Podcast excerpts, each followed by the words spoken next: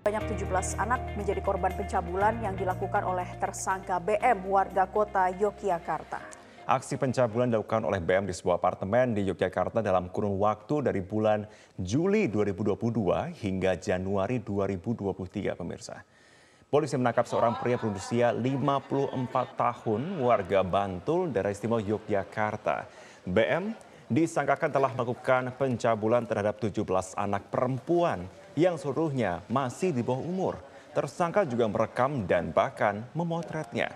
Sementara untuk merayu para korban, tersangka menawarkan bayaran berkisar 300 ribu hingga 800 ribu rupiah baik dengan rupiah maupun dolar Singapura. BM dijerat dengan undang-undang tentang perlindungan anak yang memberi ancaman hukuman penjara minimal 5 tahun dan maksimal 15 tahun penjara.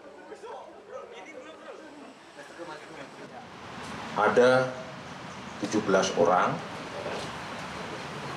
Umur terendah dari 13 tahun sampai 17 tahun. Adapun barang bukti yang berhasil dikumpulkan yang pertama adalah satu handphone, yang kedua pakaian korban, yang ketiga anting emas, empat pecahan uang 10 dolar Singapura, kelima botol minuman keras. Kita beralih ke informasi lainnya, tiga polisi dari Direktorat Reserse Narkoba Polda Sulawesi Selatan dikepung dan dipukul warga saat berusaha menangkap dua bandar narkoba.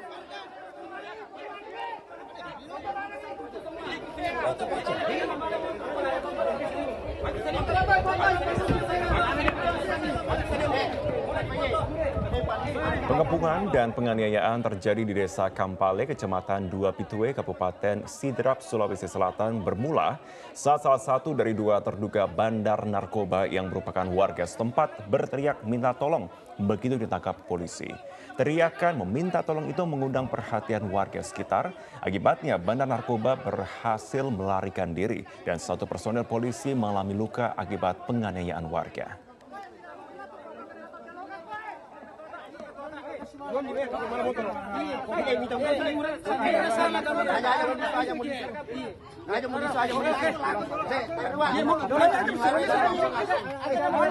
saat kejadian, saudara A itu berteriak, ya minta tolong kepada masyarakat, sehingga teriakan itu didengar oleh masyarakat sekitar 30 orang yang membawa parang dan kayu sehingga terjadi pengancaman dan penganiayaan kepada anggota kita. Jadi untuk anggota kita sudah melakukan uh, membuat laporan ke Polres Sidrap dan sekarang Pemirsa kita beralih ke informasi lain yang menjadi perhatian seorang remaja di Kabupaten Parigi Mutong, Sulawesi Tengah diduga diperkosa 11 orang pria termasuk di antaranya seorang anggota BRIMOB, guru dan kepala desa. Korban saat ini masih mendapat pendampingan karena masih mengalami trauma mendalam. Kepolisian Resort Parigi Muntong, Sulawesi Tengah menetapkan 10 orang tersangka dalam kasus pemerkosaan seorang remaja di Kabupaten Parigi Muntong, Sulawesi Tengah. Dari ke-10 tersangka, pihak kepolisian baru menahan lima orang pelaku dalam tahanan Polres Parigi Muntong. Sementara itu satu orang pelaku lainnya yang juga diduga sebagai oknum primob masih dalam tahap pendalaman. Korban diperkosa ketika tengah membawa bantuan logistik dari kampungnya di Poso untuk korban banjir di Parigi Muntong, Sulawesi Tengah. Korban kemudian memilih tidak langsung kembali ke Poso karena dijanjikan pekerjaan di rumah makan oleh para pelaku. Saat ini korban dalam kondisi trauma dan dalam penanganan medis serta pendampingan hukum. Korban belum bisa dimintai keterangan lebih lanjut karena kondisi kesehatannya yang belum memungkinkan. Karena melihat kondisi saat ini korban anak tidak memungkinkan untuk kami asesmen kembali, makanya kami menunda iya, untuk bertanya lebih detail seperti apa sebenarnya yang terjadi. Nah, yang kami upayakan sekarang, yang kami prioritaskan adalah kesehatannya dulu, supaya dia bisa berbicara lebih baik. Ya, kita tidak bisa mengambil uh, asesmen lebih lanjut jika kesehatannya tidak memungkinkan. Nah, Tenaga ahli pendamping hukum UPTD PPA Sulawesi Tengah Salma Masri meminta pihak kepolisian Resort Parigi Muntong segera melakukan proses hukum terhadap seluruh pelaku. Kami berharap uh, bahwa pihak penyidik secepat mungkin bisa memeriksa uh, oknum brimob ini dan uh, secepatnya bisa menentukan sikap apakah memang uh, oknum ini uh, terlibat uh, dalam tindakan pidana pemerkosaan terhadap uh, korban ini. Kejadian pemerkosaan yang dialami korban terjadi dalam kurun waktu April 2022 hingga Januari 2023 lalu di beberapa lokasi di Parigi Muntong. Kasus ini terkuak usai korban merasa kesakitan, kemudian memberanikan diri bercerita ke orang tuanya pada Januari 2023. Orang tua korban pun langsung melaporkan kasus ini ke Polres Parimo.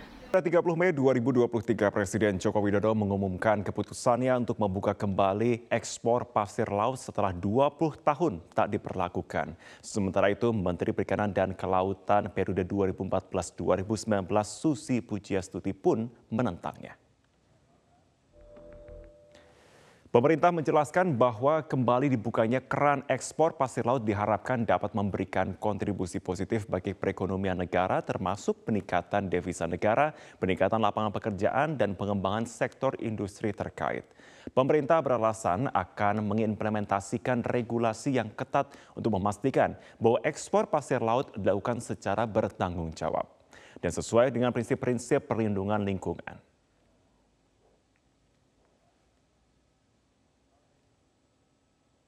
Namun hal yang berbeda diutarakan Menteri Kelautan dan Perikanan dari periode 2014-2019 Susi Pujiastuti. Melalui cuitannya di akun Twitter pribadinya, Susi menuliskan agar keputusan ini dibatalkan mengingat kerugian lingkungan akan jauh lebih besar. Ia pun juga mewanti-wanti dampak perubahan iklim yang sudah terasa. Menurutnya, eksploitasi pasir laut akan memperparah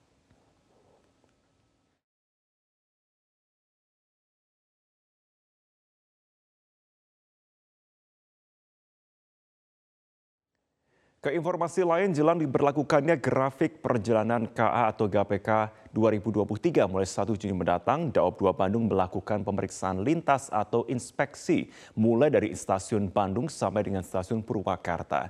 Hal ini dilakukan untuk memastikan kesiapan seluruh lintas saat diberlakukannya GPK 2023. Fokus inspeksi yang dilakukan Daop 2 Bandung jelang diberlakukannya grafik perjalanan kereta api 2023 atau GPK 2023 ini meliputi kesiapan sarana dan prasarana, fasilitas stasiun, kesiapan sumber daya manusia, serta aspek penunjang lainnya. Manajer Angkutan Penumpang Daop 2 Bandung Muhammad Aji Dwi Haryono mengatakan, pemberlakuan GPK 2023 berdampak pada efisiensi waktu tempuh perjalanan kereta api sehingga jadwal keberangkatan dan kedatangan kereta api juga ikut mengalami perubahan, serta penomoran kereta api pada sebagian besar kereta api. Baik itu kereta api jarak jauh maupun kereta api lokal yang beroperasi di wilayah Daop 2 Bandung. Percepatan waktu tempuh perjalanan kereta api ini tentunya juga sejalan dengan meningkatnya kecepatan kereta api di berbagai lintas di wilayah operasi Daop 2 Bandung. Sehingga jajaran manajemen Daop 2 perlu menyampaikan pembinaan kepada seluruh pekerja di lintas agar selalu waspada serta mempersiapkan dengan sebaik mungkin segala aspek terkait operasional kereta api, serta pendukungnya, terutama pada saat masa peralihan dari GPK 2021 menjadi GPK 2023. 2023 yang akan dimulai di tanggal 1 Juni 2023 ya kami berharap eh, para pelanggan kita selalu cek jadwal keberangkatan kereta api sehingga eh, sesuai. Jadi sesuai. Karena ada beberapa jadwal nomor KA yang e, berbeda dari sebelumnya.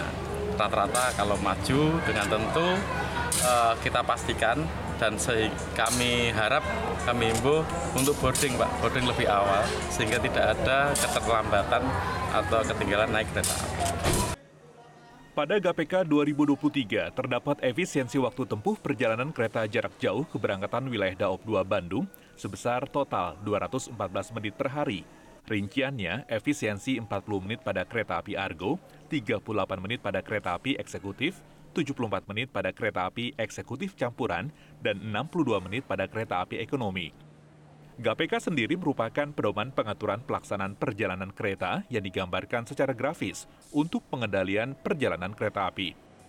GPK 2023 diberlakukan mulai 1 Juni 2023.